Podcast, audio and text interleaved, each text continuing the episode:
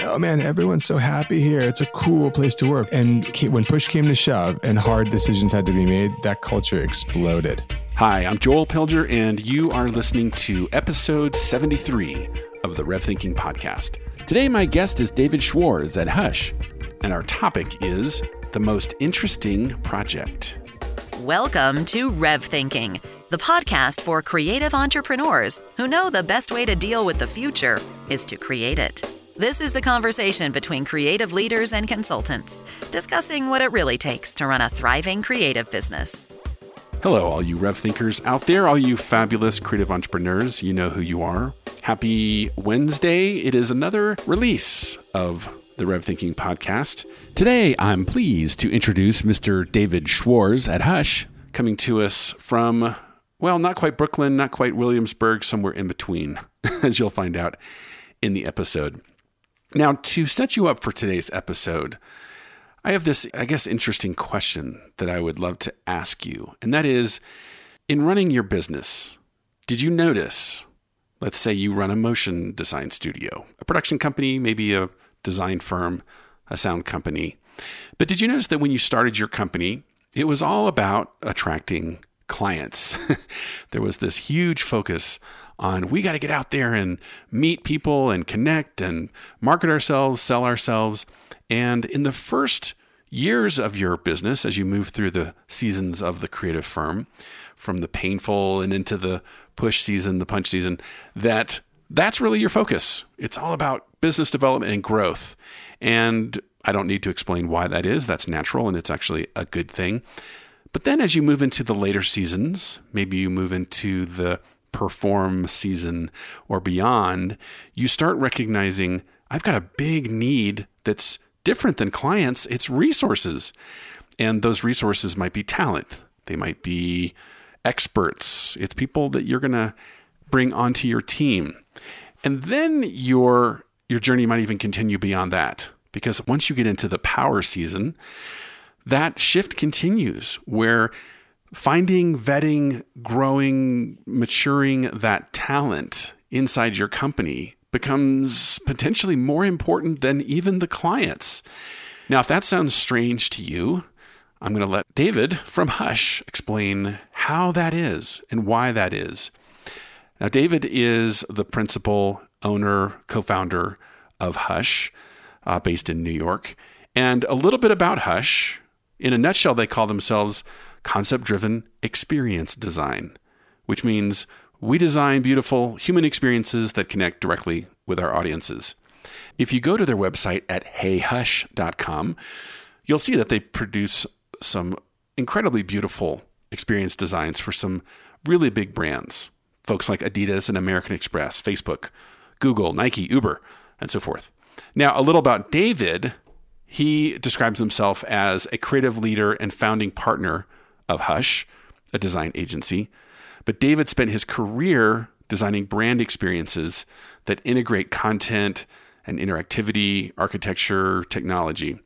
He graduated from Art Center College of Design and he worked for some notable creative studios and interactive agencies and design firms in LA and New York. But since founding Hush, he's developed numerous projects across the sports fields, luxury, beauty, technology, and entertainment categories.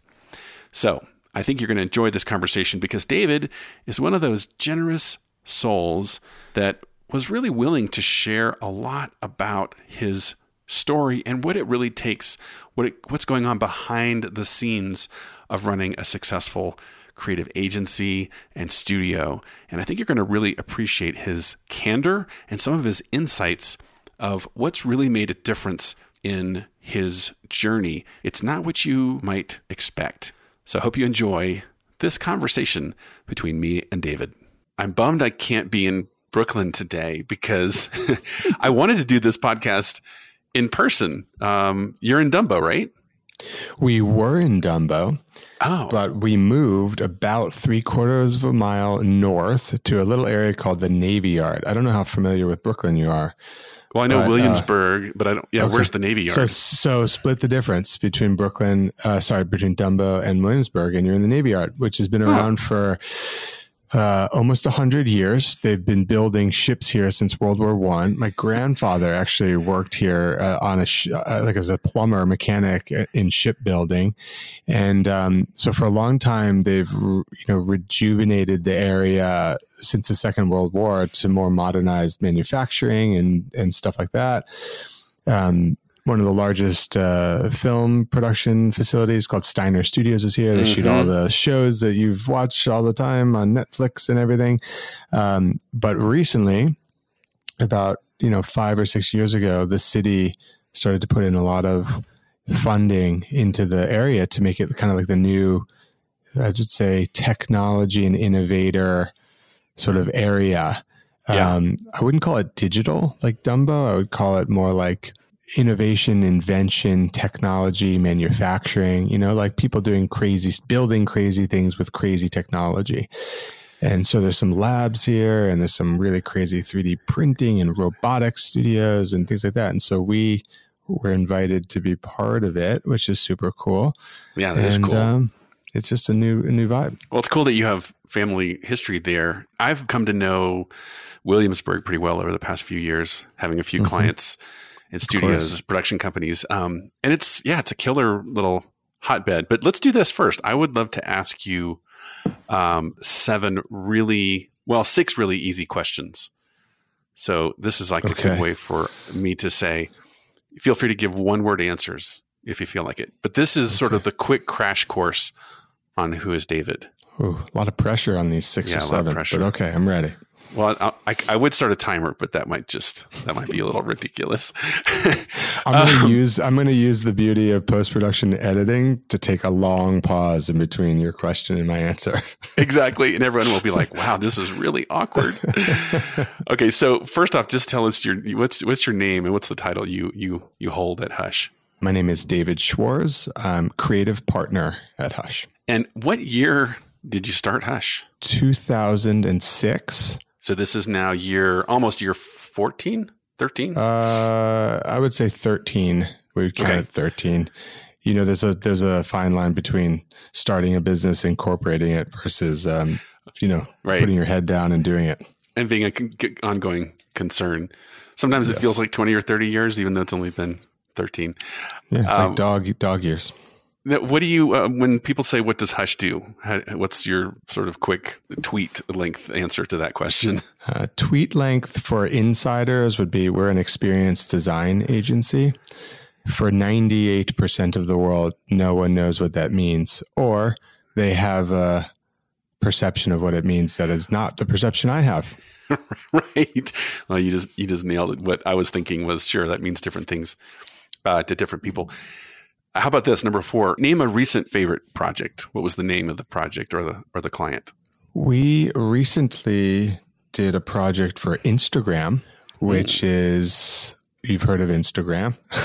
um, I think so. Yeah, My daughter introduced introduced me to them years ago. So they recently opened a new headquarters in San Francisco or a, a key workspace, and we were asked to do the kind of lobby experience for what it would be for everyone workers, employees, partners, guests, recruits to arrive at Instagram and what does that feel like and what's Instagram saying and how do they manifest their their vision and their brand in that space. And is this the Light Forest project? That's that what I, it is. I see exactly. on the website. Exactly. Yeah, the visuals are so tasty. I have to say they're so like they just sort of draw me in, but we'll get to that later. All right, so let's. I want to ask you a quick question about business. Um, is there something you've maybe done in the past year that's like an accomplishment in your business that you're most proud of, or something that jumps out at you? Yes. So as a, as a business, I feel like this might not have been in the past year specifically, but I think I've felt the effects of it in the past year more than ever before. Is this isn't going to be a one word answer. Is that okay? Yeah, go for it. Uh, I mean, I, I think this is the year where we really saw the investment we've been putting into a leadership team here aligned against the the big three, five, ten year vision of the company. And when you have those two things pointed in the same direction, you know you have a clear goal clear vision that's open sourced and articulated and you have the people who are truly invested in that vision not just kind of saying it. Mm. the when those two things align you feel this like acceleration that happens and i think we're we're feeling that right now which is which is a kind of privileged spot to be Man. in well there's a lot we could unpack there. So that's that's a that was still kind of a tweet length answer so i have to give you credit for that. Okay. Uh, um now so again another business question here and this one we can we can let dovetail into where the conversation wants to go from here. When you started hush what was the dream? Like why did you one day wake up and say i'm going to start my own creative agency uh, so i started with my partner Erik Karasyk um, and he and i were working together at a company called brand new school which is a kind of production, commercial design production mm-hmm. company. Um, and we were both at a time in our lives where we knew we had sort of entrepreneurial itch going on. We knew we we wanted to challenge ourselves with that, you know, in the future, and we were privileged enough to get some free reign while there. Mm-hmm. Um, I don't know at BNS. Okay. um, even with some strong leadership at that company who we learned a lot from for some reason, whether it was the production flow or the particular projects, Erik and I were sort of left to do stuff on our own a little bit. Mm-hmm. And mm-hmm. not on our own in terms of autonomously doing everything, more just no one was checking in every second. We had a lot of runway and we had some really smart people around us. And I think that's just an, a lucky opportunity where we had to sort of like practice reasonably large scale work with reasonably large scale pressures um, on us as creative and technical leadership um, without it being our own money and that's sort of you know just being that we just got lucky and so we were able to see that we were good under pressure and we worked well together. and then, uh, of course, we looked at the leadership of that company, Jonathan Notaro, um, very talented guy, but he was only, you know, probably four or five years older than us at the time. Mm. So when you look at like where you want to go and what you want to invest time in, you realize, you know, this isn't like we're not in the game where it's like, oh, someone will retire and we'll take over. That like just doesn't happen. Right. So when you when you talk about having a lot of free reign on those projects. Did it extend beyond just creative? Did it get into like you had control over production? Did you even have ownership of the account in a sense that you were even making business decisions related to those projects? Because you said the word entrepreneurial, and I thought, oh, well, that's interesting. Um, no, I would not go that far. There was still executive production and key account folks and our producer. I mean, there was a whole legion of people. And by the way, I was 26 or whatever, 25, mm-hmm. 6. So looking back, you know, I knew there was lots of information being shared amongst the ecosystem that I wasn't seeing. So there was right. management going on that that made our world more safe for sure. So I, I wouldn't I, I, wouldn't go that right. far. And and that naivety actually is part of why we started the company. I mean, we were we were stupid stupid enough stupid enough to do it. Well, isn't there always a naivete in anybody who starts their own business the first time? Because as much as you might hear the stories from people that say, "Oh, it's so hard, it's so complicated, you have no idea," until you're living it, you just kind of go, "Yeah, yeah, I know, I know, it's going to be hard," and then you get into it and you realize, "Wait, this is this is hard. this is hard." I, now I realize what they were saying. Yeah, I mean, a thousand percent. And um, I'd say the only thing that's a parallel is parenting. Mm, yes, that is a good parallel. How yeah. many do you have? Uh, multiple kids or just one? Or I have I have two boys, nine and six. So okay. you know, everyone tells you what it's going to be like and how your life's going to change, and you're like, yeah, yeah, yeah, yeah, and then you know, it does. It does.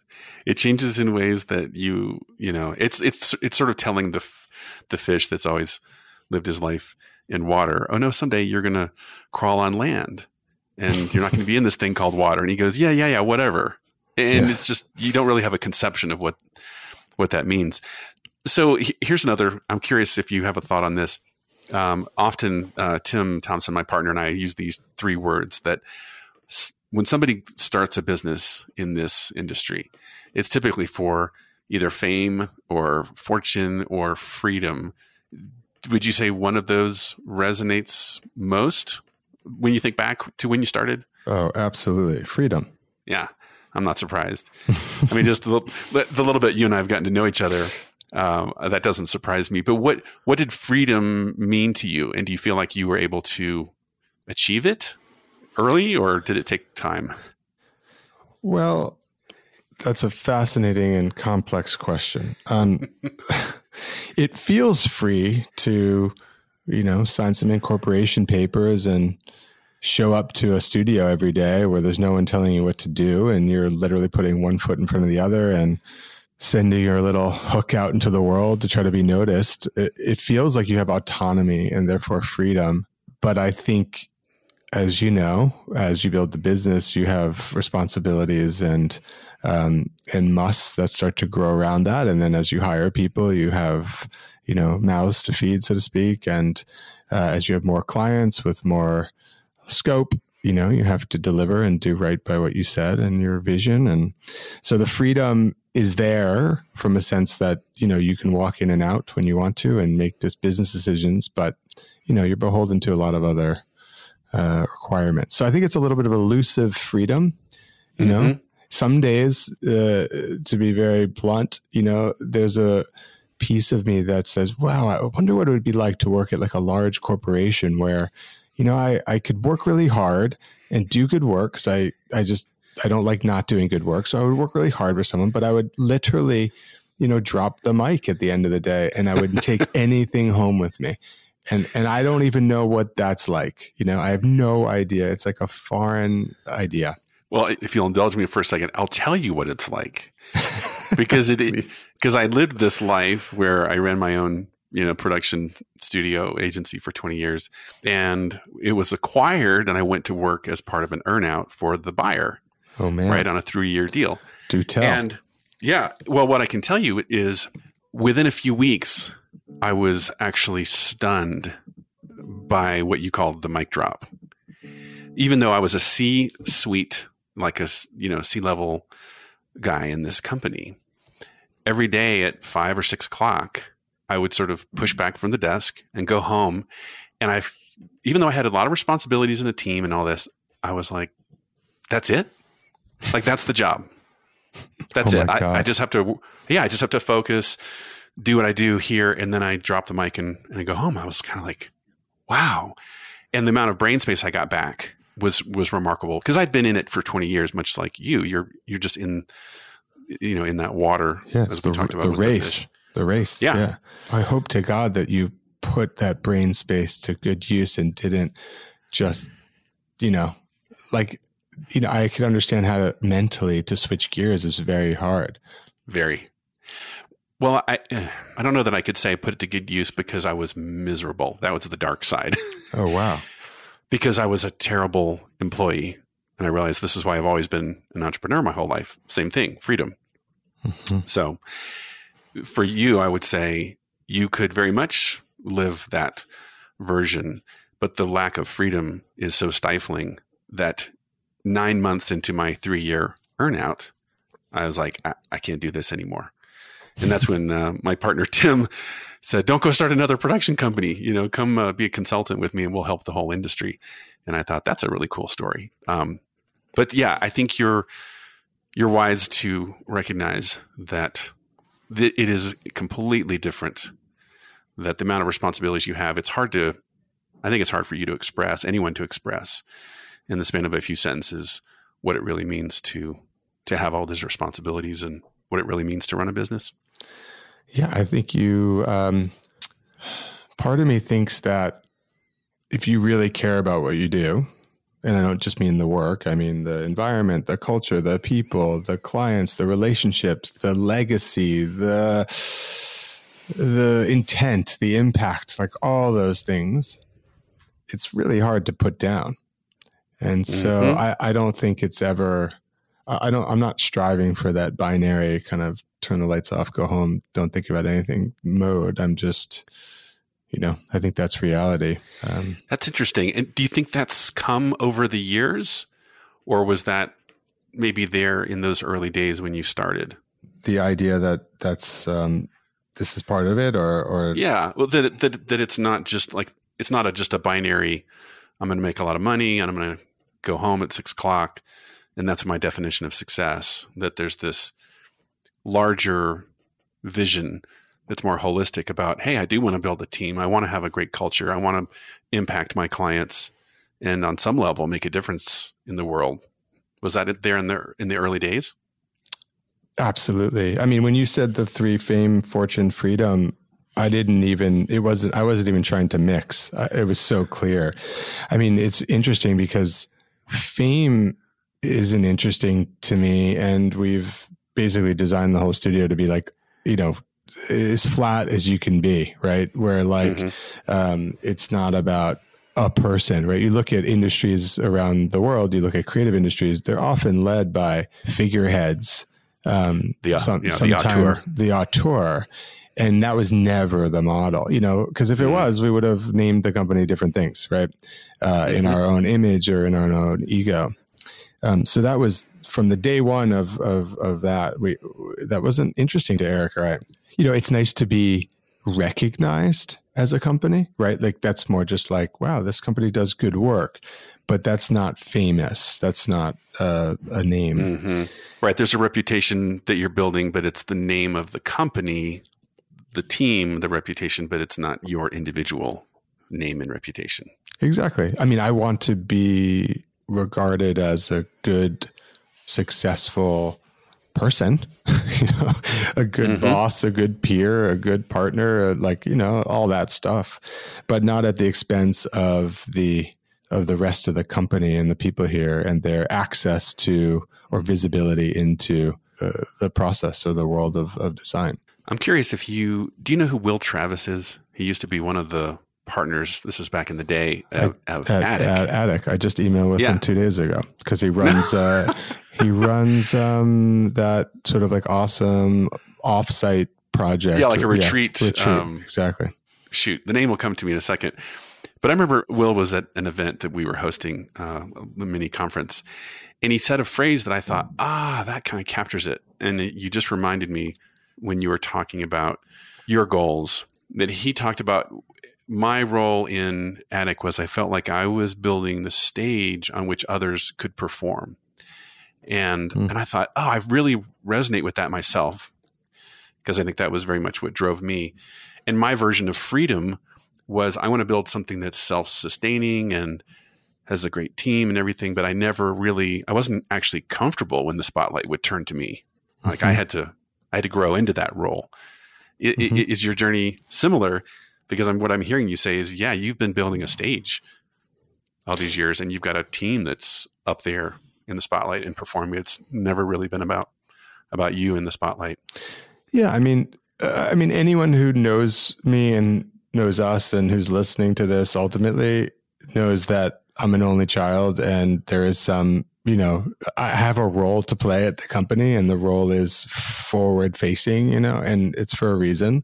I think Will's quote I've come to over time and understanding my purpose. I don't describe it as a stage, but I describe it as a creative space for people to be successful. So, mm-hmm. space in the broadest term, right? Not a room, but the running room, the education, the support, the uh, teaching, the the tools uh, to to make people better and more creative, and then to be able to deliver better work, right? So, so I love that idea where you know we're we're it's a garden you know we're finding the really most talented mm. people we're we're we're giving them the space and the nutrients to to become what they possibly could be um, that's how i see it that doesn't mean i'm not often the one presenting in the room or or leading a discussion yeah, but but i've been in part of a lot of that stuff in my prior life where you know it's a very uh, it's a kind of ego driven performance. And occasionally we partner with other large companies, some of whom have people's names on the door who are why you know very regarded highly and mm-hmm. you know you watch their version of performance or leadership and it is it's they're they're extremely talented. Uh, it's not that's not what I'm saying, but it's an ego kind of driven thing. Whereas I'm I'm sort of like the dinner party person who may introduce the dinner party, but you know tries to get person A to talk to person B or person C to share this awesome thing that they did and it starts this dialogue. And that's how we like to run our you know our our collaborations with clients. It feels like that. And that's a, and that's cool. I, that's a that's a that's a cool word picture there um, I love the word garden that you said a second ago but that dinner party is also uh, really cool because it does it's this picture of hey we're all here and we're connecting and we're collaborating and we're all sharing in some sort of larger purpose of producing great work or some sort of result in the world uh, in the world. Uh, by the way, Elevation Barn is Will's Elevation Barn. That's new, it. New new venture. I know. I just re- remembered. Um, well, I, I remember when, when you and I were chatting and, and getting acquainted here a couple of months ago. You said, I think you said this phrase. So correct me if I'm misquoting you. You said, you know, as as I'm going down through the years and Hush is evolving, yes, I'm still active and involved in the projects, but my business has almost become the most interesting project. Is that, was that, were those the words that you used? That sounds, if not exact, close enough. I do. I, I, I confirm I said that. close enough for uh, yes. for government yeah. government work, as they say.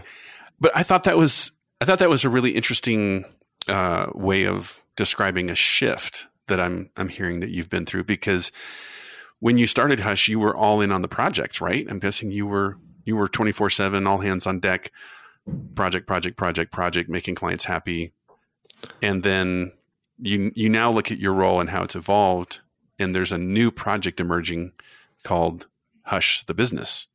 I would just love to hear you explain, put that in your own words. Well, uh, it's it's spot on, right? And um, it's not like a binary shift where one day you wake up, you're like, oh, wait a 2nd mm-hmm. I should focus on this business, not the project. It's it's a gradient, and and it also slides back and forth, right, between um, any need on a given day or support, but also then stepping back and trying to keep your head above water and thinking about the big picture. But I, I, I definitely realized that projects are great, but my endorphin rush happens more when I start to see the fruits of our labor around the business itself and what um, what putting the right people together against the right mission really starts to do.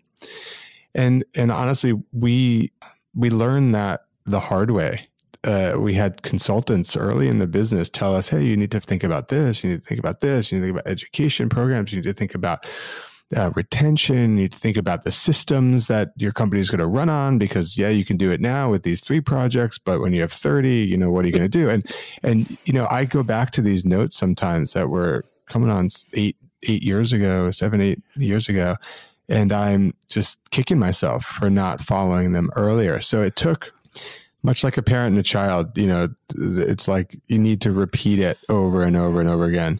And um, finally, you know, we had we we struggled at a certain point where we had some misalignment in in vision and people and timing of projects and things, and it you know as any business does but that was our opportunity and it showed the weakness and it really made my partner and i double down on on the investment mm. in the business yeah gosh well, first of all, I'm I'm chuckling at the story of uh, consultants because hmm. mm-hmm. I, I I could share maybe some similar stories, but mm-hmm. um, another time, number another place.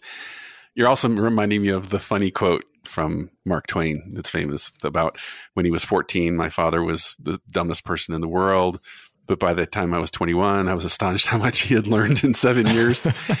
that, that that idea of of um, of wow, as you mature and grow, you look back at the advice that you were given that you maybe you just didn't know how to receive it or what to do with it or or you hadn't learned the lesson the hard way, so you weren't ready to learn the lesson to do it, how to do it the right way. Uh, so I, I appreciate you sharing that because I think um, it sounds like there's definitely been a role of mentors, outside experts, other people in your journey, um, whether or not you took the advice in the time it was given. yeah, well, let me add a, a meta layer to your comment. our first consultant was my father. Oh, oh, that's funny. So, so, so he had run a business that he took over from his okay. father, uh, not in our field, the manufacturing business in New York.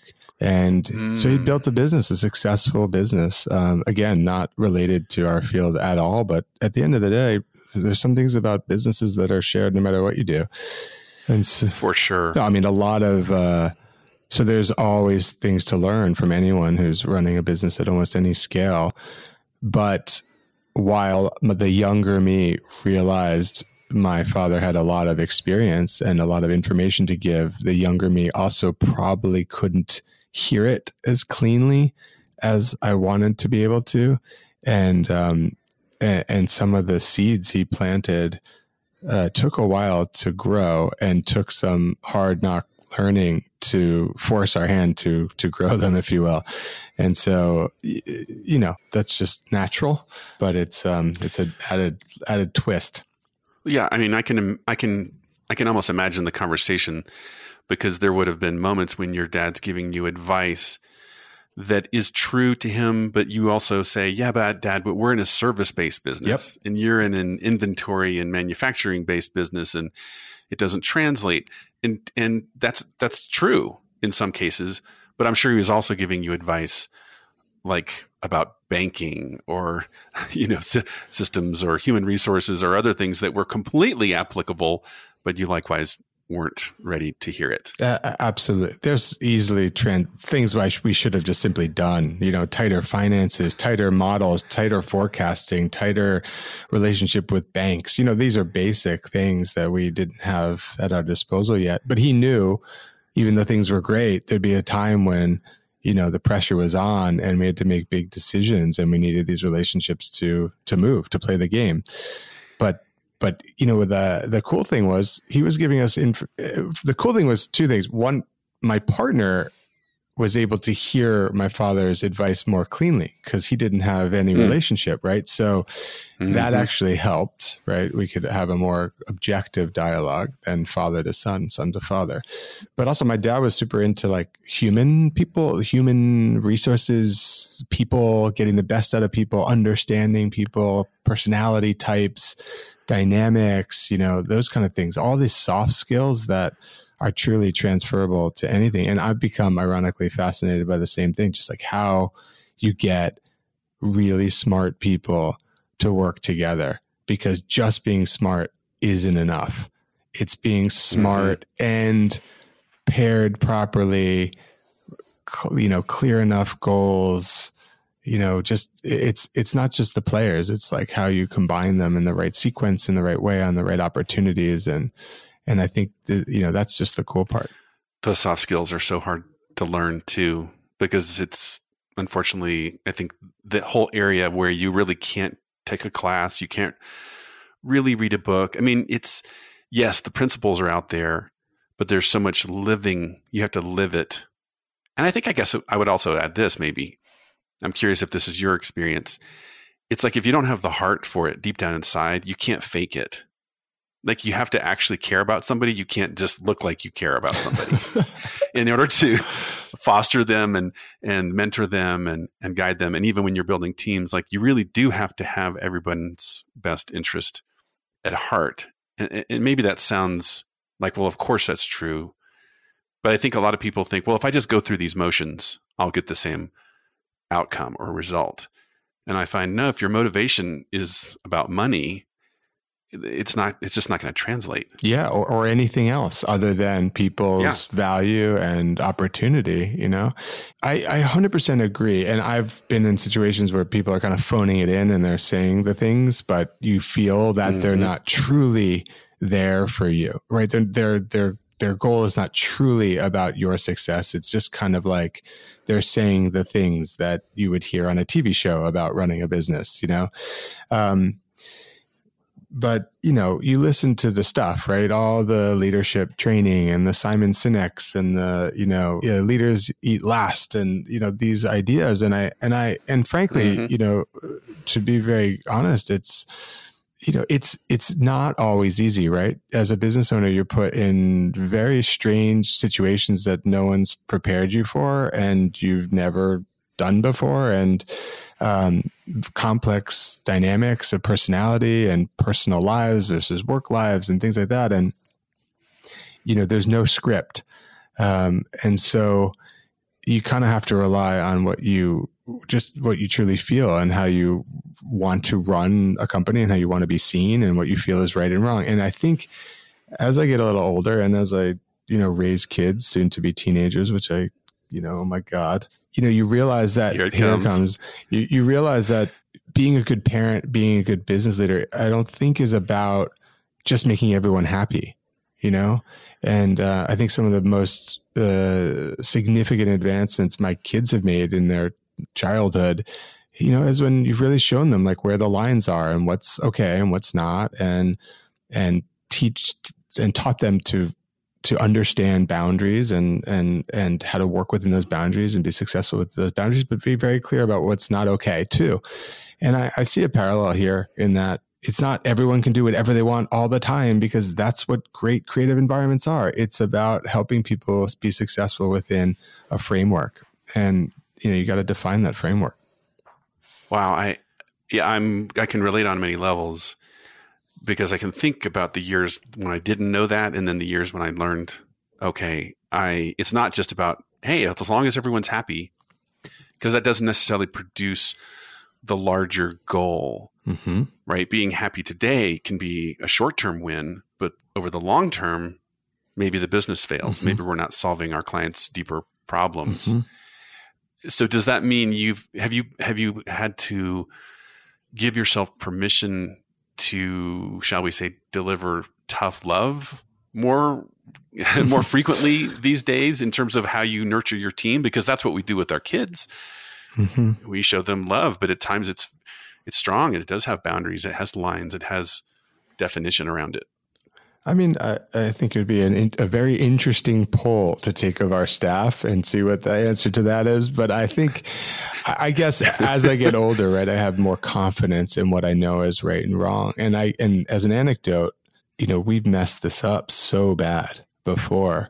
Um, we mistook, and I think this is a pretty rampant in our collective creative industry. I, I know you've seen it. You probably witnessed it in many forms, but you mistake culture for just people having fun. You mistake Mm. um, beer on tap for a good culture. You mistake, you know, a, a fun club that where everyone hangs out and listens to music and maybe stays late after work and um, you know hangs out on the weekends and shares funny gifts on Slack as culture.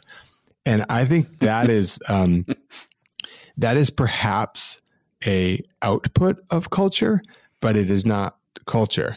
And we mistook that a lot where we were like, oh man, everyone's so happy here. It's a cool place to work. People think we're cool and it's just like a fun environment. And look at the dogs and the music and the everyone dresses cool and and and when it came, when push came to shove and hard decisions had to be made, that culture exploded because it wasn't culture.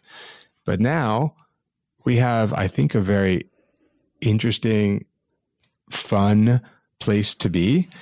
But we have a framework of thinking and sort of rules and requirements of behavior and a sort of paradigm at which we look at the world and we can evaluate our clients' behavior and our own team's Mm. behavior.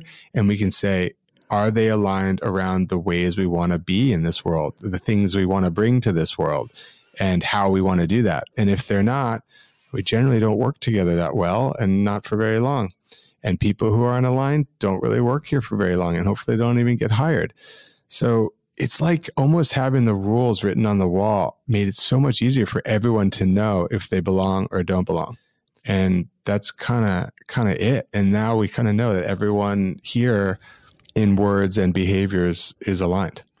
And how did you know the like when did you find that distinction between the trappings of culture and actually having a true genuine culture? Was it just when you went through a downturn, you had a you lost a big client, like there was some sort of trial by fire and then you suddenly realized maybe the ping pong table and the espresso machine isn't what it's about.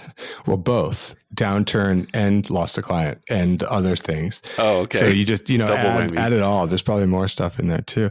But, you know, a weak foundation isn't shown until there's pressure on it, right? So, um, mm. so I think that's a pretty easy way of saying when you feel the pressure psychologically, emotionally, financially, culturally, if it's weak, it cracks and we cracked. And what I realized is, and I don't know who said this, but it's a great thing, you know, is um, culture is defined by the worst behavior leadership will tolerate. And so, wow, can you repeat that? That's really surprising. Culture is defined by the worst behavior a company's leadership will tolerate.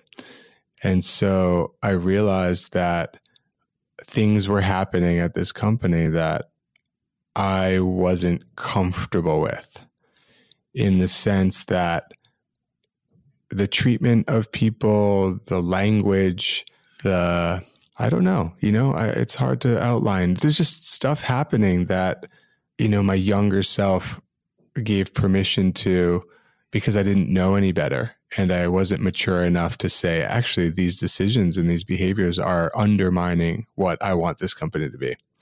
And so it was a little bit in retrospect, I was able to see that, but it was a pretty acute moment where we're like, I don't know how to do this. I know there's a framework mm. and I know it's a process, but we need to do it uh, to figure it out. Would you say that as a category, the the shortcomings in culture showed up in in things like work ethic or no. or no um, everyone worked hard. more like ethics or okay more yeah. like ethics. Not not like we were doing anything creepy or terrible. It was just more like the way we treated clients, the way we treated each other, the things that we were okay mm. with, the gender imbalance, you, you know, the way we would speak to each other in a meeting, the way we wrestled creative problems, the way we appeared to, but perhaps didn't invite participation from all, the way we valued each other's opinion, senior or junior, behave you know just general behaviors. And and you start to realize wow like like that's coming through. People work here for a certain reason and it's not the reason necessarily i want them to work here you know yeah well i'm i can so i can almost picture what you're describing maybe here's an example like i think of i'm looking at your client list i'm seeing these great names like adidas and American Express, Facebook, Google, etc. Those are really smart people. Mm-hmm. And what I have noticed in well, I work with creative firms, so I'll just limit it to mm-hmm. that. Sometimes there's a culture that behind closed doors, we're going to rant about our clients because, yes, on some level, they don't get it. They don't understand if they would just trust us, mm-hmm. if they would just give us more money, what, whatever the thing might be. But then there's a line that you cross when you realize this is being disrespectful, and we we would never say this to this person's face. And what I advise owners is if you tolerate that, just like using your your famous quote, if you tolerate that, your clients will pick up on it.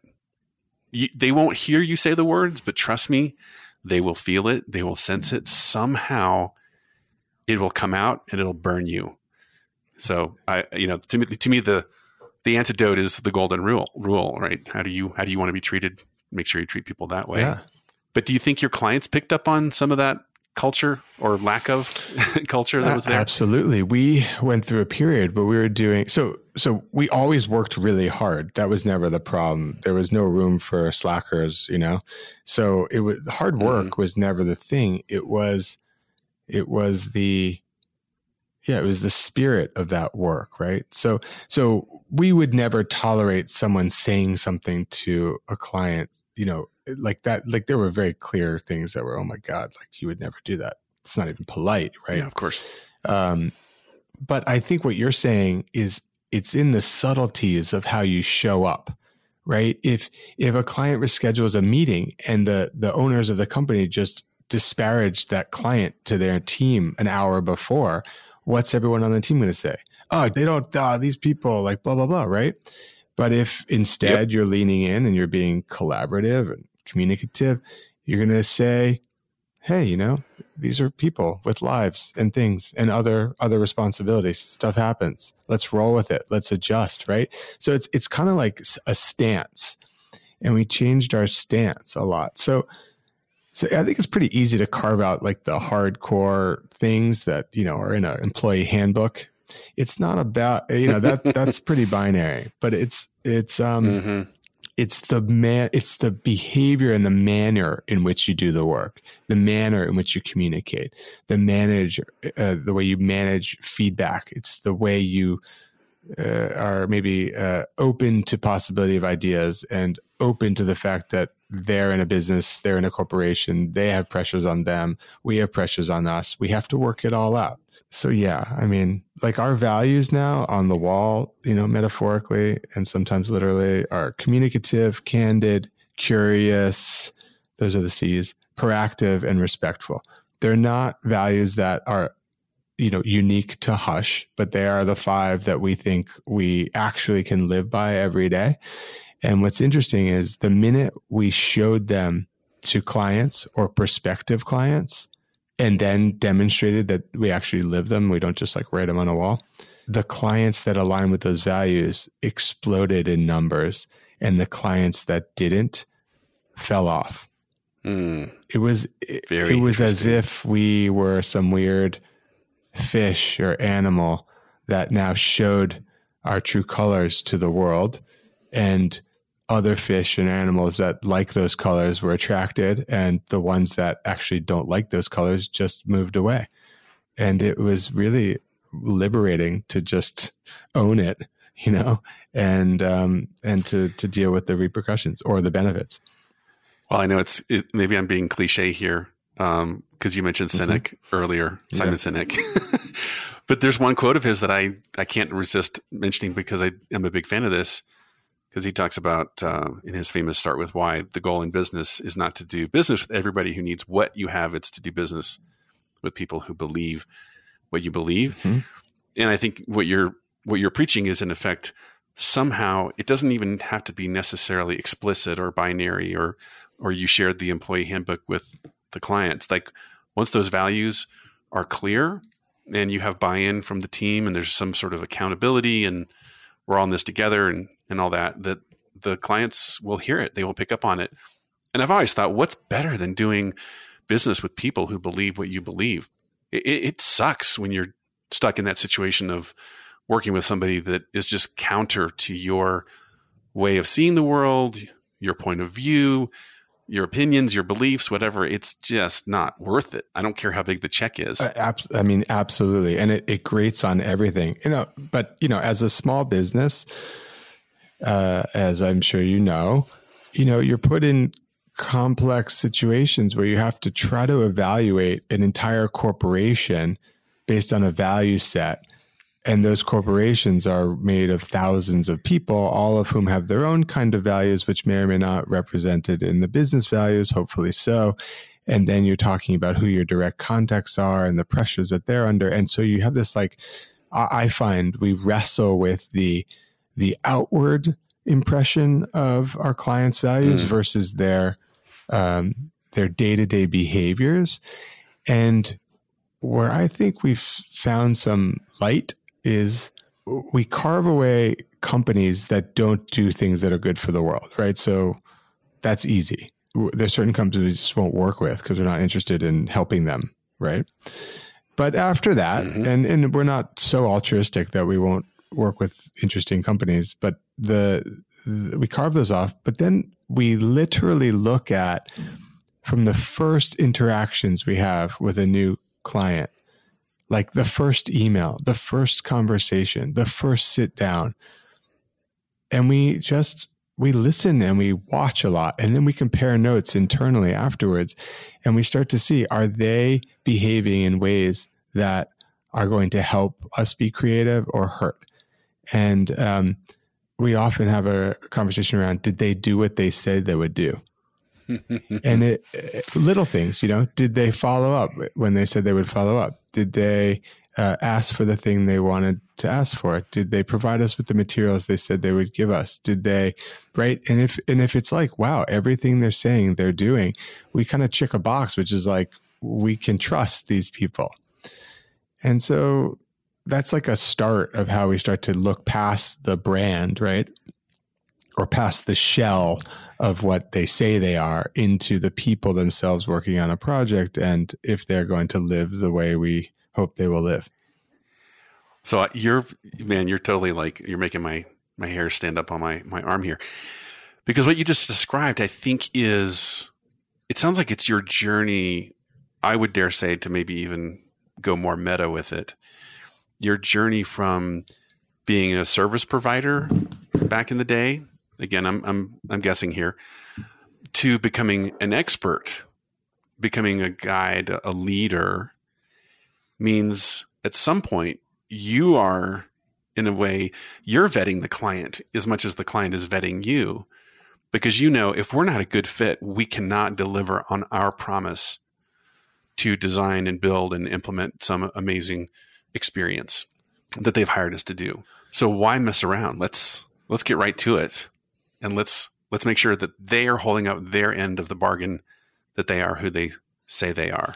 Would you is that is my theory correct? Is that has that been part of the journey that you've been on? A hundred percent. And I, I don't know if I've, you know, analyzed it in that way, uh, maybe from a distance, but I think that's you know that's part of just getting more mature and having more confidence and and I wouldn't want any listener to because I hate when people go on a stage or a panel or a podcast for that matter and um, with the opportunity to talk to more people than them themselves everyone you know makes everything sound perfect and peachy and successful and everyone struggles. These are not easy decisions to make. We're we're finding some really good success, but that doesn't mean we're sitting around saying, "Oh, we're not going to work with them. We're not going to work with them. We're going to just, you know, we it's a business. We have to decide at any given moment if we want to scale or grow, if we want to simmer down and be more efficient and and so we're making these decisions, but I think we are very conscious and rigorous with talking about our potential for success based on our goals as a company, what motivates us, what excites us, and what lets us produce the best work, and a client's organizational structure, their goals, their mission, and what lets, lets them get the best work out of us. And if we're not honest about that dynamic, you know, uh, it's going to be, it's just going to be harder. I always say this to my team it's hard enough to do the work this is hard work. It's strategic and emotional and creative and technical and complex and political. And it's hard. It's hard. I mean, we're privileged to be able to do this kind of work, you know. We're not in a mine, but but the work is intellectually and physically hard. So if we have more headwind because the client isn't organized properly or doesn't have the same belief system as us, then we're making it exponentially harder. And so that's just terrible. Well, I'm that's the voice of experience speaking, right? And it's nice. I think it's nice as your career evolves, the confidence that you gain because I'm sure you had the time when you you took the job just because, right? You needed the money or why would we ever say no? We worked so hard to get this thing, right? And then you start recognizing, gosh, there are other factors in play because money and cash flow and revenue, yes, is important, mm-hmm. But so is impact and so is sustainability and and culture, mm-hmm. right? We've been hitting on culture a lot. And once you start recognizing that not having that some sort of rigorous thought or intention behind that is not it doesn't really serve you and I think it's also fair to say it doesn't serve the client. No. Ultimately. And it also makes you a fraud in the eyes of your employees. Yes. So when you yes. so when we stand up quarterly to do our quarterly report or we do our year-end meeting where we set the vision for the year ahead and we take people's feedback and we look at you know all the stuff you do. It would be very hard for me to stand up and help reaffirm people's you know goals and mission and vision and show them what the north star is for the near and far future and then on January 2nd, come back and do work that undermines that vision. It just, it's just, well you can't do it. It's not sustainable. People will see that and they will see that you're saying one thing and doing another. So it actually is quite liberating to open source your thinking and your beliefs and, and, and you have to stand by it and uh, you can't kind of run and hide. So this leadership team that you talked about the, at the at the top of uh, now almost an hour. I could talk about this stuff all day if you couldn't, couldn't I can tell. tell. But this this uh, this leadership team that you began building that you were you were excited to share is aligned around these long term goals. That's to me that's quite an impressive uh, transition and shift to go through because there's so much letting go, even getting to the place where you're delegating whole chunks of the business, areas of the business. How long ago did that process start? Because it's it has to be a multi multi year process on some level. Absolutely. I mean, I so I think there's a difference between knowing you need a strong leadership team that you can delegate a lot to and finding the people to fill those roles and then finding the people that actually work together well to be a strong leader. So mm. there's like almost a three acts, right? And yeah, it's um, like a three variable equation. Yeah, like we didn't have a leadership team before. Then we knew we needed certain people in certain roles and we started to build that. And then we realized that maybe some of those people were not the right people, although again, all very talented, right? But maybe not in the way that we needed them to be, but very talented uh, unto themselves. And then because of pressure, cultural misalignment, whatever, those people sort of changed over, and some uh, folks came from within and rose to be leaders at the company. And some people we brought in from the outside world, and were lucky enough to to to uh, to align. And now we have great people who I think would all admit are learning in their role, as are Erik and I, but excited to learn the skills to do the role in a more even mature and grand fashion. And so I think we have this really nice moment where no one's taking this for granted. No one's been some big SVP and blah, blah, blah, blah, blah, McCann, blah, blah, blah, blah, mm-hmm. blah and thinks they know how to do it. Everyone is doing it with the knowledge and skills they have within the cultural framework and vision that we have.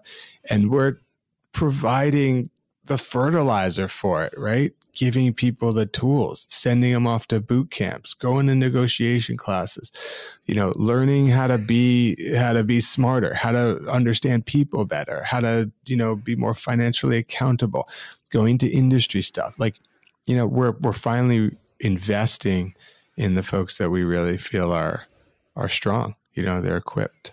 Well, I heard you say something about learning and not yet like there's no arriving. The destination is the journey, that whole thought. But it, what I what I'm hearing you say is that this most interesting project, as you called it, uh, is like a lifelong school for you. That there's not a point where you where anyone really arrives. And, and I guess you know, have you always sensed that? Are you okay with that thought of I'm just always going to be learning and I'm always going to be comfortable with being uncomfortable and this is just part of my role to play? Uh, absolutely. I mean, I think uh, frankly I, I we tell this to clients, right? Like the the value we have as an agency is we get to learn about different businesses and industries with every new project. Hmm. Okay, so nice you know it's hard so you're just upfront about that. Yeah i mean it's hard about be it's hard to be a service provider a third party in an ecosystem but that has tremendous value for the fish swimming in the in the bowl you know? We are outsiders looking in that will never know what they know but we can learn and see it through a new light and provide value that way. And if we aren't willing to kind of go to school so to speak around specific subject matter then why are we doing this? We've learned about you know, sustainable buildings, big data technology platforms, uh, how Nike running shoes are how to constructed, best architects in the world design, right? Like I could we you know, I don't need to go back to school again. I need to just stay here because I learn so much about stuff every day. So that paradigm extends into the way we think about like our own roles here. I don't know, it's cliche, but you have to be ready to just be not knowing or go to places where you're kind of always learning, or else, frankly, it, it's going to get stale. So there's no expert. I'm thinking of uh, the line from Shawshank Redemption: "Get busy living or get busy dying." There's not really much in it, of an in between. Yeah, that's right. That's as as the entrepreneur. well, I, I'm curious to hear. Uh, this is maybe. I'm thinking about a transition that I think happens in all creative firms, where when you start your business, you're so focused on get the clients, get the projects. And that's natural and that's good and that's healthy because you grow and you learn and you evolve. And then you start entering an era where now I need resources in the form of talent. I need expertise. I need leaders uh, on my team in order to solve these deeper problems that I can't just I can't just do it all myself. And so now you you're almost stuck between a rock and a hard place. And on the one side, I'm I'm constantly pursuing new clients and new business and trying to figure out what the problems are. And then I also am over on the other side pursuing the resources, the talent, the experts, the leaders. And and I and I advise owners be aware. You will be you will feel like you are courting two completely different worlds and placating them and trying to keep everybody happy on both the client side and the employee side.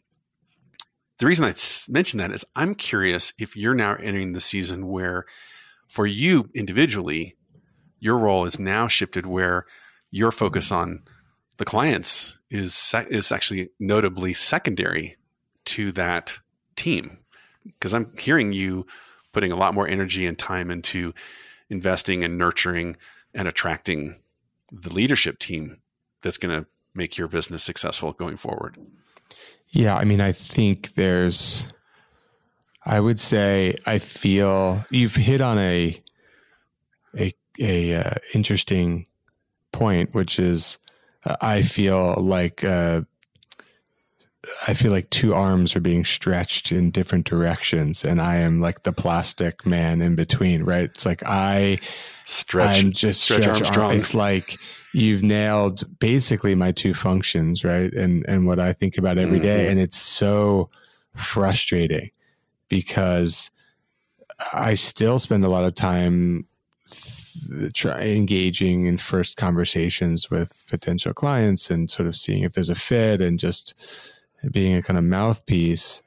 But I I think that the real value is really understanding who we're going to uh, bring in that's going to positively affect the culture and our output in a way that's going to be sort of like the next the next major leap you know and because we've seen those hires fundamentally change the company and we've seen poor yes. hires fundamentally change the company in the wrong direction and you start to add the hours of effort that went into that person or people and the hours to ex you know extricate yourself from the situation and it's disastrous. So um but i don't know. I, I well yeah. let, let, let me let me maybe i'm going to phrase it in a really uh, concise question form. If i said david we meaning hush we either need to go get a great new client or we need to go get a great new leader for our team which is which is easier which is going to have a greater impact on the long-term success of this company. Here's the dramatic pause. There it is. Clearly the impact question comes from people. So finding the right people to be part of this company and raise the bar has such an exponential force on everyone else around them. It's like a great, uh, you know, a bit, great player on the team raises everyone else's game because you try to keep up, and that has enduring impact. Whereas a client could bring you an amazing project or an amazing relationship that may pay off for years and years, but ultimately clients come and go and that's just part of being a service provider in a service industry and although talent also comes and goes we have to think of ourselves as springboards not uh, you know not the home. I've just seen more holistic value come from really good people you know? Well i love the word you said back there about the it's a multiplier. It's an accelerator because yes a client like you said can bring you a big check, a great opportunity. It can be a long term relationship, but are they going to multiply and accelerate your business? I mean, that's really rare, mm-hmm. right? Mm-hmm. But if you do the due diligence and nurture, you know, vet, nurture, find that talent, train it, grow them up. Um, that's my experience too. That um, I can remember bringing my first time I hired a really superstar creative director, and the whole team wanted to show up on a whole new level every day because Mitch was now here. and it was like something I could never get that out of my team. Right. Myself. Right. And I'm I'm guessing you recognize this as well. There's certain things that you can draw out of someone. There's certain things, areas and abilities that you can nurture in somebody. But it takes a team, it takes a village to to really create that that environment where that acceleration or multiplication uh, can happen. So I can see why you're excited and, and, proud of this this leadership team that you've built. Yeah, I mean, I, I think a, a, way to synthesize what you said and what I said is that a client can uh, can accelerate growth in a certain direction. It's a great client can provide motion and momentum in a direction, but a great hire can provide an almost like 360 impact. It may provide, he or she may provide growth for sure, may do better work, bigger work, take on more for sure. But they, if they're right for the culture, they have an interesting history, they have more to contribute, they want to teach, they want to mentor, they want to find uh, new opportunities, new help, new resources. All of a sudden, you have this like 360 impact that's far wider, literally, than what a client provides only. So I think that's a good delineation, perhaps. Mm-hmm. No, I like that. That's a that's a good operating definition. So let me ask this question. Maybe this is sort of a good way to start concluding this conversation. Thinking about this accomplishment of the leadership team and where Hush is right now. What what are you what are you most excited about being a business owner and running Hush? What what gets you fired up about the the future that you're looking out ahead of you in the next year or two? So, I think in the last couple of years we've kind of seen the value of our work bigger than just the thing that we are delivering, like just the project. Do you know what I mean? And mm-hmm. we started to realize, wow, like we have a lot of knowledge over this decade plus, um, and we've helped a lot of companies work through these challenges and come out the other side pretty successful and you know realized a vision. And then you go in and you see wow this other team is having a similar challenge and they don't know their way out. And so you sort of feel like you have you're, you're more helpful than just delivering a thing. And that kind of liberated uh, my thinking in terms of where we exist in the world and why we exist in the world. And so i see so much more opportunity for what we do thinking that we started back in 2006 and we were designing an installation you know the size of a table and we used a lot of thoughts around design and how to approach that and now we're designing things the size of uh, urban neighborhoods and the experience that go through them and how they're connected and how hundreds of thousands of people might touch the things every day. And so for me, I'm starting to realize like the core ideas we think about and the core methods and the core themes we we we we, we dig into are is really scalable and so I think the the exciting part for me is scalability. I don't mean just like being a company of a larger headcount. I mean taking a way of seeing the world and seeing what design means in that world and seeing how far we can stretch its applicability. Right? Seeing how big and complex we can grow it and still have it hold up and deliver value. And we sat in front of our team in, you know, December 2018 and made some goals. And the goals were a lot about bringing our expertise to a much larger platform, a larger canvas, a larger environment, um, just having more and more control and thought into these spaces. And so we're actually already doing that. And it's pretty early in the year. And it feels good that we can start to kind of exponentially grow what we do. I love the the optimistic subtext behind all of that because what I heard you say was when you sat down with your team and you did this goal setting, there was this thought of let's go create the future. Let's not simply react to it or let's not just do what we've always done. That we know we have a deeper expertise, body of knowledge, process, obviously relationships and network and so forth that we think we can we can go do something that we're even more excited about in terms of making an impact in on our clients, uh, in people's lives. I don't want to say consumers because that's even maybe being mm-hmm. being trite. But I love that that underlying optimism there because I think, gosh, if I was on your team, how cool is it to say, "Hey, what if we went in this direction?" And everyone says, "Yeah, let's let's do it. That sounds really exciting." And we all get on board with this, and then you're starting to see it materialize. Yeah, it's it's it's um it's gratifying. It's like when you do something or you go to a restaurant or you see a movie or you read a book or you listen to a podcast or you watch a video or you go visit some place, you know, in the forest or something. And all you want to do is tell everyone about it and get them there so they can experience what you've experienced. That's kind of what I feel. I'm like, we're doing this great thing. Like, let's just get more people to see it and show that we can have more space, more canvas, more opportunity.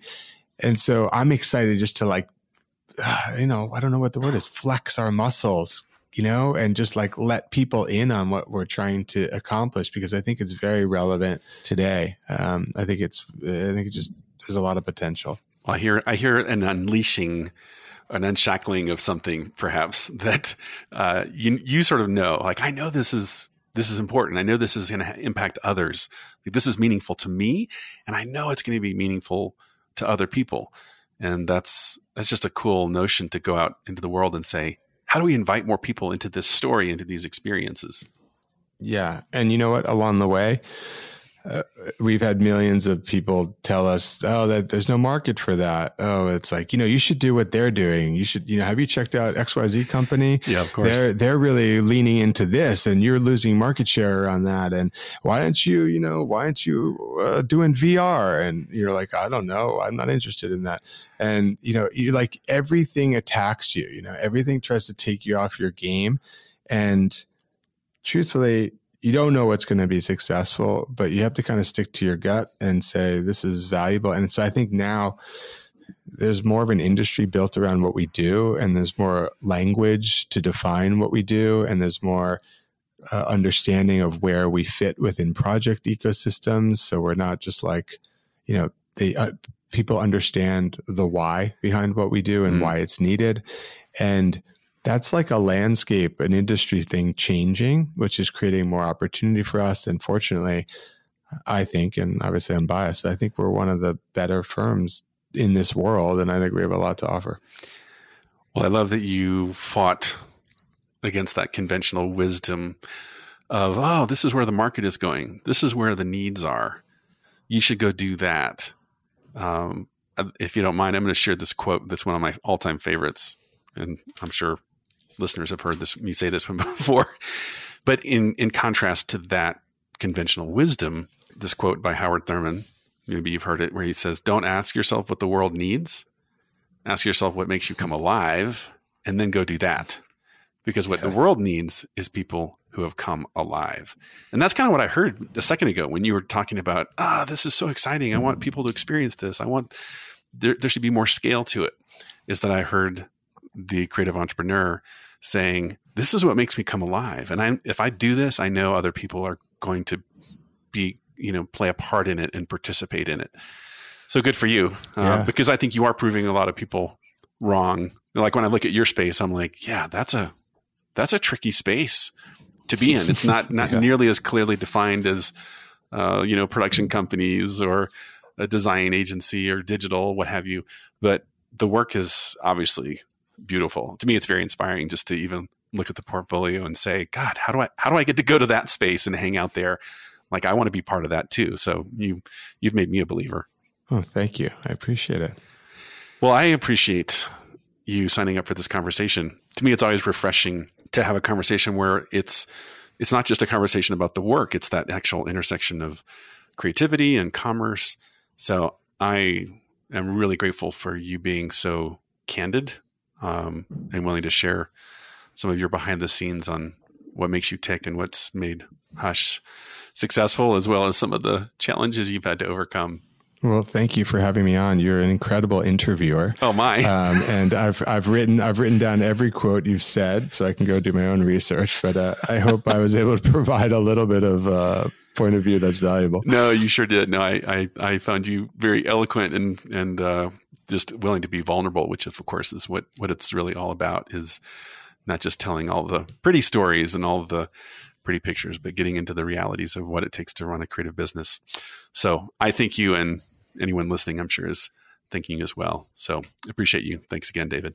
All right, I appreciate it. I look forward to talking and uh, and meeting up at some point. Yeah, no, I'm, I'm absolutely. I'm looking forward to visiting the the digs there in what's the area of Brooklyn again? Navy Yard. Navy Yard. I'm Yeah. excited. I know I'll be there soon, so I'll, I'll look forward to spending time with you. All right, dinner's on me. it's the deal. You've been listening to the Rev Thinking Podcast. For more information on upcoming accelerators, events, or to learn how RevThink advises creative entrepreneurs like you, connect with us at revthink.com.